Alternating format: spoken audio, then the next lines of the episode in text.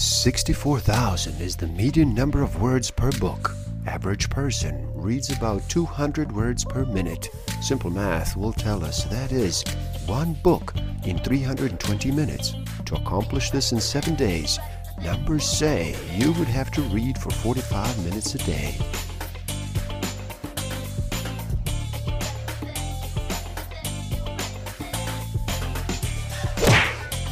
Don't forget to subscribe, hit that notification button, like, comment, and share. Enjoy. Hello, and happy day. How does slowing down sound to you today? Would you like to reduce the noise for just a bit? Are you ready to make a choice and decide to listen? My name is Igor SF Walker. I'm here to remind people to slow down, to reduce the noise, to walk their lives into a natural flow. Welcome back to the Book of the Week series every week. As I read another amazing title, I share it with the world. Today, we look at The Third Wave, a classic study of tomorrow by Alvin Toffler. In this video, we look at the classic study of tomorrow, sweeping across history and future. It reveals the hidden connections amongst today's changes in business, family, life, technology, markets, politics, and personal life. It paints a stunning, comprehensive picture of the 21st century civilization springing up around the globe. Stick around till the end. I will share with you some tools I do have and use that will help you tremendously in this game of life. Discover a way to find out what actually motivates you, what innate human need is driving all of your decisions and your behavior. I will share some tools to improve your self awareness, social awareness, self management, and relationship management. Old ways of thinking, old formulas, dogmas, and ideologies, no matter how cherished or how useful in the past, no longer fit the facts. The world that is fast emerging from the clash of new values and technologies new geopolitical relationships, new lifestyles, and modes of communication demand wholly new ideas and analogies, classifications, and concepts. A new civilization is emerging in our lives, and blind men everywhere are trying to suppress it. This new civilization brings with it new family styles, changed ways of working, loving, and living, a new economy, new political conflicts. And beyond all this, an altered consciousness as well. Millions are already attuning their lives to the rhythms of tomorrow. Others are terrified of the future and are engaged in a desperate, futile fight into the past and are trying to restore the dying world that gave them birth. The emergent civilization writes a new code of behavior for us, and it carries us beyond standardization, synchronization, and centralization. Beyond the concentration of energy, money, and power, this new civilization, as it challenges the old, will topple bureaucracies, reduce the role of the nation state, and give rise to semi autonomous economies in a post imperialist world. The second wave violently changed the situation instead of a century self sufficient people and communities.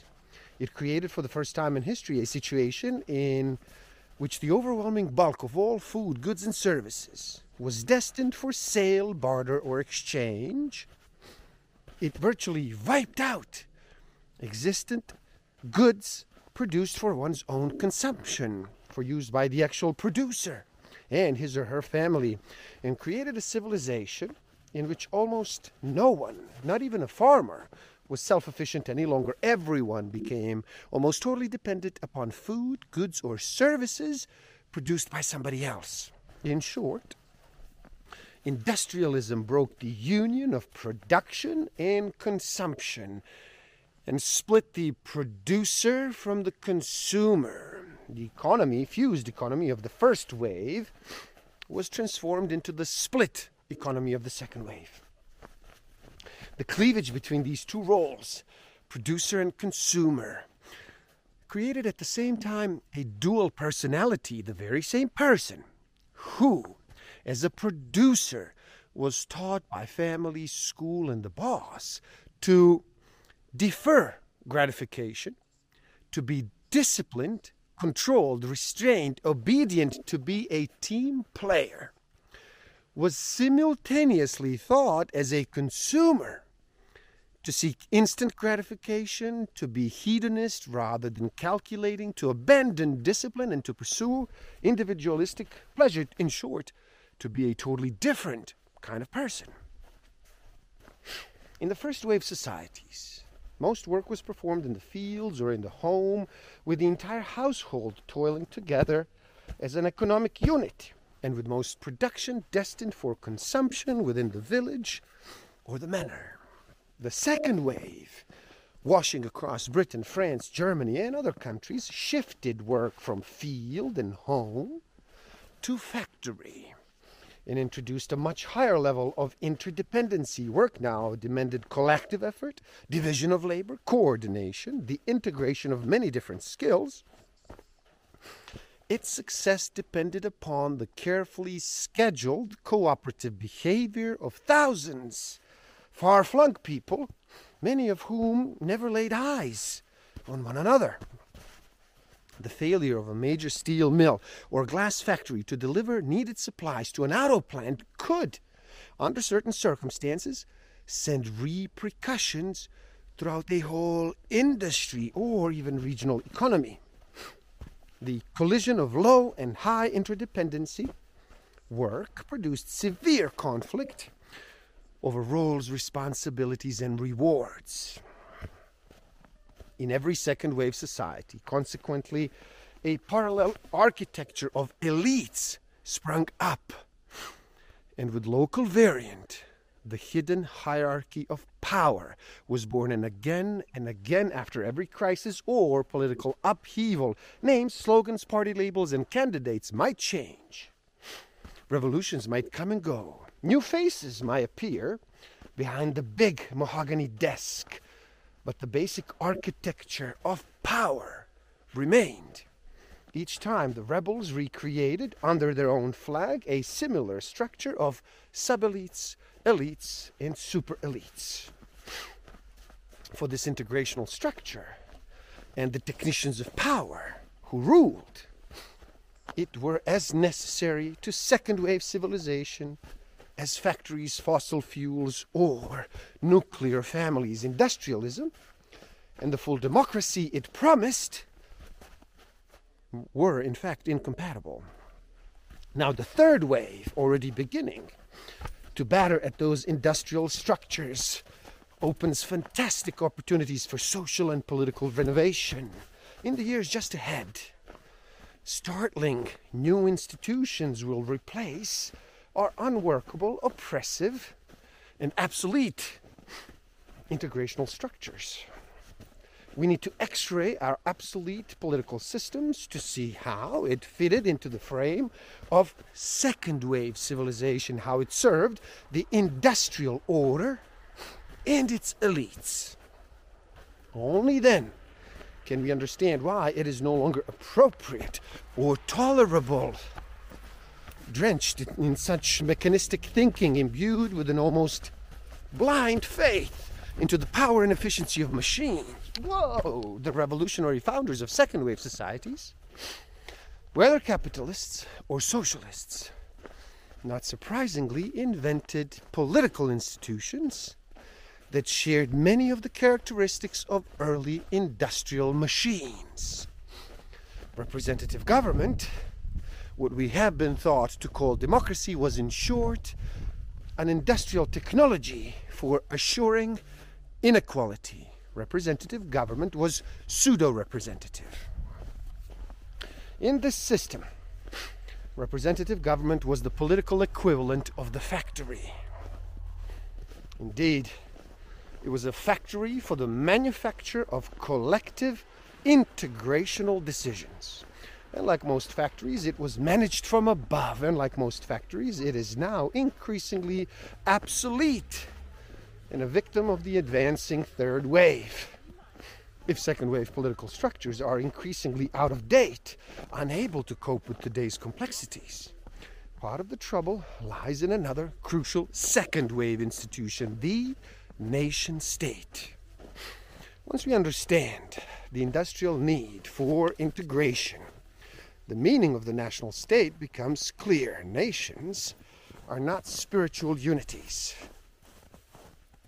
or mental communities or social souls, nor is a nation a rich heritage of memories or a shared image of the future.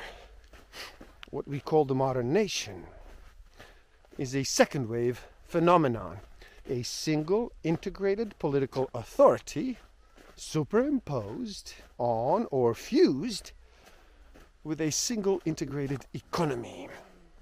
It was the wielding of the two a unified political system and a unified economy that made the modern nation.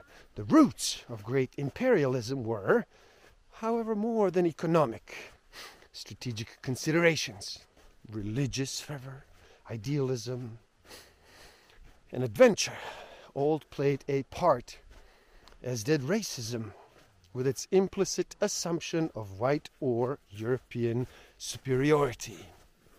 Many saw imperial conquest as a divine responsibility. Kipling's phrase, the white man's burden, summed up the Europeans' missionary zeal to spread Christianity and civilization, meaning, of course, second wave civilization.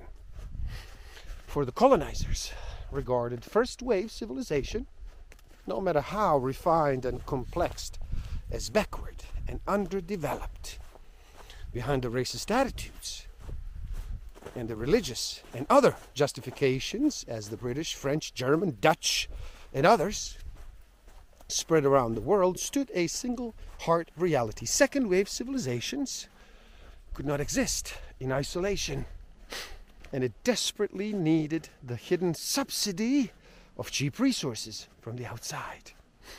Above all, it needed a single integrated world market through which to siphon those subsidies threatening the role of the world as its gas pump, garden, mine, quarry, and cheap labor supply, the second wave world brought these changes into the social life of the Earth's non industrial populations, cultures that have subsidized for thousands of years in the self sufficient manner, producing their own food supplies, were sacked willy nilly into the world trade system and compelled to trade or perish. Suddenly, the living standard of Bolivians and Malayans are tied to the requirements of industrial economies half a planet away. As tin mines and rubber plantations sprung up to feed the voracious industrial maw. It would not be fair to romanticize pre colonial societies or to blame their poverty for today's non industrial populations exclusively on imperialism. Local corruption, tyranny, ignorance, and xenophobia all contributed. There was plenty of misery and oppression to go around long before the Europeans ever arrived. Nevertheless, once torn out of self sufficiency and compelled to produce for money in exchange, once encouraged or forced to recognize their social structure around mining, for example, or plantation farming, first wave populations were plunged into economic dependence on a marketplace they could scarcely influence. Often their leaders were bribed, their cultures ridiculed, their language suppressed. Moreover, the colonial powers hammered a deep sense of psychological inferiority into the conquered people that stands even today as an obsolete to economic and social development in the second wave world. Grand imperialism, however, paid off handsomely. William Woodruff, historian, puts it It was an exploitation of those territories and the growing trade done with them that obtained for the European family wealth on a scale never seen before. Built deep into the very structure of the second wave economy, feeding its ravenous need for resources, imperialism marched across the planet. The grand design should now be clear. Second wave civilization cut up and organized the world into discrete nation states.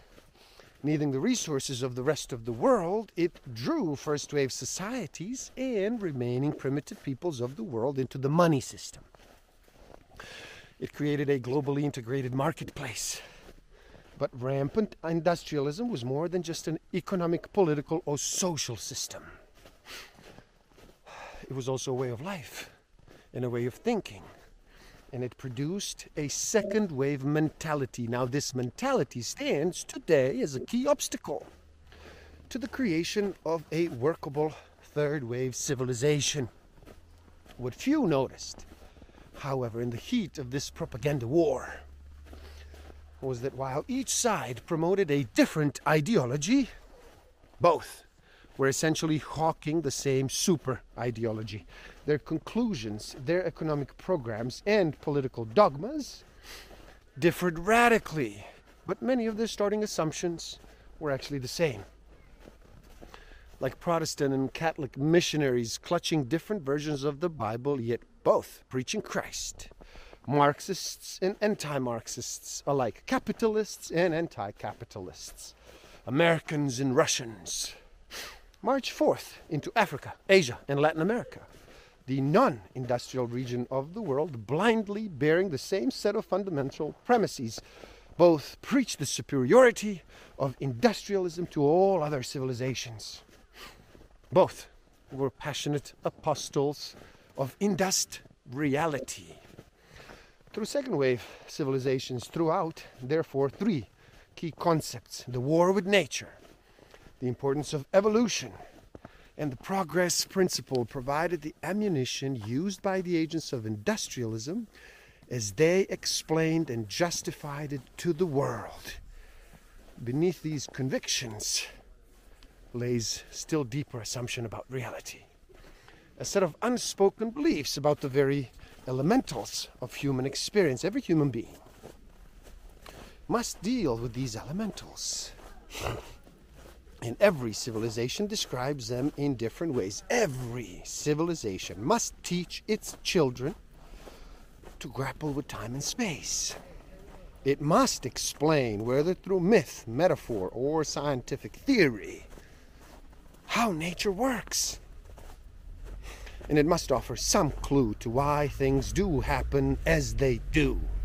Thus, second wave civilization, as it matured, created a whole new image of reality based on its own distinctive assumptions about time and space, matter and cause. Picking up fragments from the past, piecing them together in new ways, applying experiment and empirical test. It drastically altered the way human beings came to perceive the world around them and how they behave in their daily lives. Second wave civilization did more than cut time into more precise and standard chunks. It also placed these chunks in a straight line that extended indefinitely back into the past and forward into the future. It made time linear. Indeed, the assumption that time is line like is so deeply embedded in our thoughts that it is hard for those of us raised in second wave societies to conceive of any other alternative. Yet many pre industrial societies and some first wave societies, even today, see time as a circle, not a straight line. From the Mayans to Buddhists and the Hindus, time was circular and repetitive, history repeating itself endlessly. Lives, perhaps reliving themselves through reincarnation. The idea that time was like a great circle is found in the Hindu concept of recurrent kalpas, each one 4,000 million years long, each representing but a single Brahma day, beginning with recreation ending in dissolution and then beginning again. The notion of circular time is found in Plato and in Aristotle, one of whose students, Eudemus, pictured himself living through the same moment again and again as the cycle repeated itself. Synchronization, standardization, linearization. They affected the root assumptions of the civilization, and they brought massive changes in the way ordinary people handled time in their lives. But if time itself was transformed, space too had to be repackaged to fit into the new industriality. This remarkable coordination of specialized spaces, necessary to get the right people to the right places at the right moment, was the exact spatial analog of temporal synchronization. It was, in fact, it was in effect synchronization in space. For both time and space had to be more carefully structured if industrial societies were to function. Just as people had to provide with more exact and standardized units of time, they also needed more precise and interchangeable units of space. The second wave of change also brought with it a multiplication and sharpening of spatial boundaries. A new image of space arose that corresponded exactly to the new image of time. As punctuality and scheduling set more limits and deadlines in time, more and more boundaries cropped up to set limits in space. The ultimate why, unless a civilization has some explanation for why things happen. Even if it is an explanation, nine parts mystery and one part analysis, it cannot program lives effectively. People, in carrying out the imperatives of their culture, need some reassurance that their behavior will produce results. And this implies some answer to the perennial why second wave civilization came up with a theory so powerful that it seemed sufficient to explain everything. It is all there, all implied in that one short, triumphant statement. The universe is an assembled reality made of discrete parts put together into an assemblage. Matter can only be understood in terms of motion, i.e., movement through space. Events occur in a linear succession, a parade of events moving down the line of time. Human passions, like hatred, selfishness, or love, could be compared to physical forces like repulsion, inertia, or attraction. And a wise political state could manipulate them for the public good, just as science could manipulate the physical world for the common good. The greatest thinkers of the second wave were precisely those who most logically and forcefully argued the lawfulness of the universe. Newton seemed to have discovered the laws that programmed the heavens. Darwin had identified laws that programmed social evolution, and Freud supposedly laid bare the laws that programmed the psyche. Others scientists, engineers, social scientists, psychologists pressed the search for still more or different laws. Technology by itself is not the driving force of history, nor by themselves are ideas or values, nor is the class struggle, nor is history merely a record of ecological shifts, demographic trends, or communications and interventions, economics alone cannot explain this or any other historical event. There's no independent variable upon which all other variables depend. There are only interrelated variables boundless in complexity. The greater the divorce of producer from the consumer in time, in space, and in social and in psychic distance, the more The market, in all its astonishing complexity, with all its train of values, its implicit metaphors and hidden assumptions, came to dominate social reality. Industrial man occupied an environment that would have been in many respects unrecognizable to his ancestors. Even the most elementary sensory signals were different. The way into the future is not through reversion to an even more miserable past, just as there is no single cause that produced second wave civilizations, there could be no single evaluation. Present a picture of second wave civilization with its faults included if it appears. On the one hand, to condemn it, and on the other hand, to approve. It is because simple judgments are misleading. However, one chooses to evaluate the fading present, it is vital to understand that the industrial game is over, its energies spent, the force of the second wave diminishing everywhere as the next wave of change begins. Two changes by themselves make the normal continuation of industrial civilization no longer possible.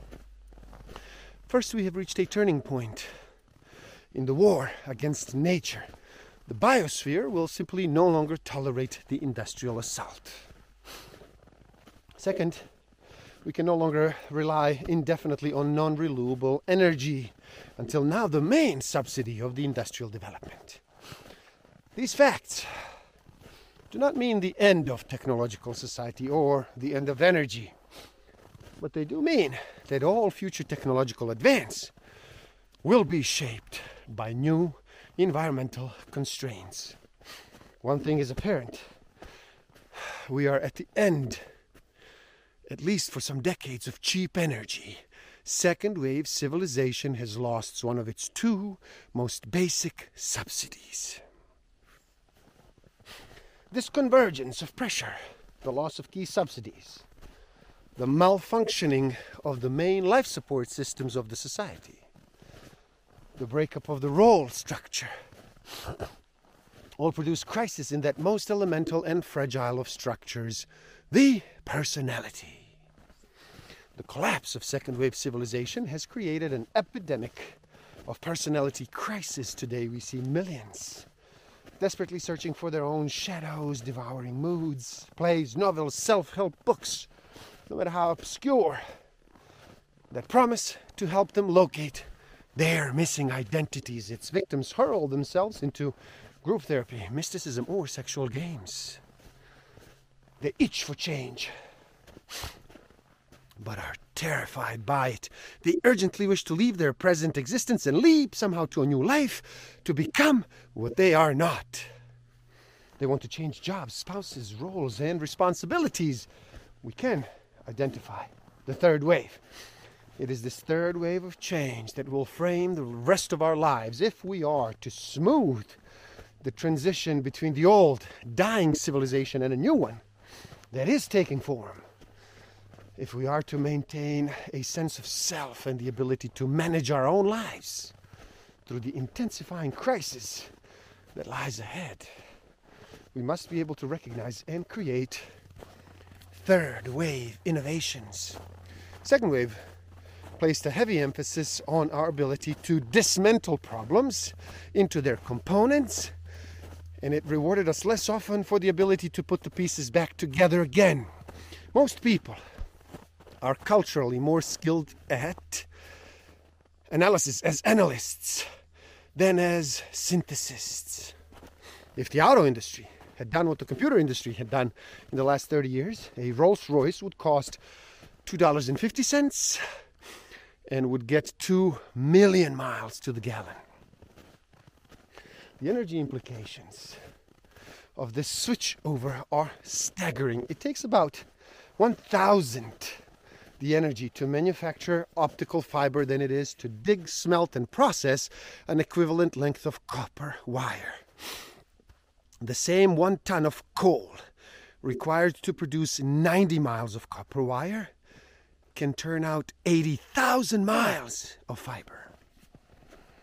this characteristic of the electronic revolution suggests that one of the most powerful conservation strategies for energy starved high technology economies may well be the rapid substitution of low energy third wave industries for energy wasting second wave industries, indeed. It is probable that reality will outstrip fiction in the rate of introduction of new and often unexpected applications of electronics. The space industries form a second cluster in the emerging technosphere. Despite delays, five space shuttles may soon be moving cargo and people back and forth between the Earth and the outer space upon a weekly schedule. Another group of industries only now is beginning to understand what the orbiter may mean to them. Manufacturers and processors whose products range from semiconductors to medicines. Many high technology materials require delicate, controlled handling. And the force of gravity can be a nuisance. In space, there is no gravity to worry about, no need for containers, and no problem with handling poisons or highly reactive substances. And there is a limitless supply of vacuum, as well as super high and super low temperatures. As a result, space manufacturing. Moving into the third wave, we must advance step by step from resource wasteful, pollution producing system of production used during the second wave era toward a more metabolic system that eliminates waste and pollution by making sure that the output and byproduct of each industry becomes an input for the next. The goal is a system under which no output is produced that is not an input for another production process downstream. Such a system is not only more efficient in a production sense, it also minimizes or indeed eliminates damage to the biosphere. All memory can be divided into those that are purely personal or private, and those that are shared or social. Unshared private memories die with the individual. Social memory lives on our remarkable ability to file and retrieve shared memories is the secret of our species' evolutionary process. Twice before in history, humankind has revolutionized its social memory. Today, in constructing a new infosphere, we're poised on the brink of another such transformation. The third wave civilization will have at its disposal more information, more finely organized information about itself than could have been even imagined even a quarter of a century ago. The shift to a third wave social memory, however, is more than just quantitative. We are also, as it were, imparting life to our memory. When industrial civilization moved much of social memory outside of the skull, that memory became objectified, embedded in artifacts, books, payroll sheets, newspaper, photographs, and films. What makes the leap to a third wave infosphere so historically unprecedented a situation? It makes social memory most extensive and active. And this combination will prove to be propulsive. By intervening at the molecular level, by using computer aided design or other advanced manufacturing tools, we integrate more and more functions into fewer and fewer parts, substituting wholes for many discrete components. Vast changes in the technosphere and in the infosphere have converged to change the way we make goods. We are moving rapidly beyond traditional mass production to a sophisticated mix of mass and demassified products. The ultimate goal of this effort is now apparent. Completely customized goods made with holistic, continuous flow process, increasingly under the direct control of the consumer. In brief, We are revolutionizing the deep structure of production, sending currents of change through every layer of society. However, this transformation, which will affect the student planning a career, a business planning an investment, or a nation planning a development strategy, cannot be understood in isolation. The third wave revolution in the office is the result of several colliding forces the need for information had mushroomed so wildly that no army of second wave clerks, typists, or secretaries, no matter how large or how hard working, can possibly cope with. In addition, the cost of paperwork has climbed so calamitously that a frantic search is underway to control it. Moreover, while the average factory worker in the United States today is supported by an estimated $25,000 worth of technology. The office worker, as one Xerox salesman puts it, works with a 500 to $1,000 worth of old typewriters and adding machines and is probably amongst the mo- least productive workers in the world. Office productivity has climbed a bare 4% over the past decade and conditions in other countries are probably even more pronounced. Now, contrast this with the extraordinary decline in the cost of computers as measured by the number of functions performed. It has been estimated that computer output has increased 10,000 times in the past 15 years. And the per function cost today is down 100,000 times fold. The combination of a rising cost and stagnating productivity on one hand, and computer advances on the other, make an irresistible combination. The result is likely to be nothing less than a word quake. The new system will challenge all the old executive turfs, the hierarchies, terms, sexual role divisions, departmental barriers of the past. All of this has raised many fears. What is certain is that both the office and the factory are destined to be revolutionized in the decades ahead. The redefinition is not a matter of choice, but a necessary response to five revolutionary changes in the actual conditions of production. Change in the physical environment, in the lineup of social forces, in the role of information, in government organization, and in morality are all pounding the corporation into a new, multifaceted, multi purposeful shape. These third wave rhythms spring from a deep psychological, economic, and technological force. At one level, they arise from the change nature of the population People today, more affluent and educated than their parents, are faced with more life choices. Simply refuse to be massified. The more people differ in terms of the work they do or the products they consume, the more they demand to be treated as individuals. And the more they resist socially imposed schedules. We are, in fact, experiencing not merely the breakup of the second wave technosphere, infosphere, or sociosphere, but the crack up of this of its psychosphere as well. And there you have it. The third wave, the classic study of tomorrow. Please do help out. It is easy. Simply like this video so more people can enjoy it. Share it too and spread the word. Leave a comment. And do share your thoughts. Subscribe to my channel and stay up to date. And the link to this book is in the description below. So buy it, read, never stop learning, especially learning about yourself and nature.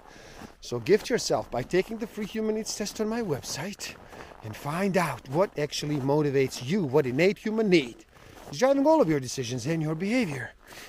And if you feel you are ready to improve your self awareness, social awareness, self management, and relationship management even further, do check out my Master of Life Awareness program. The links are in the description below. Thank you. Love and respect.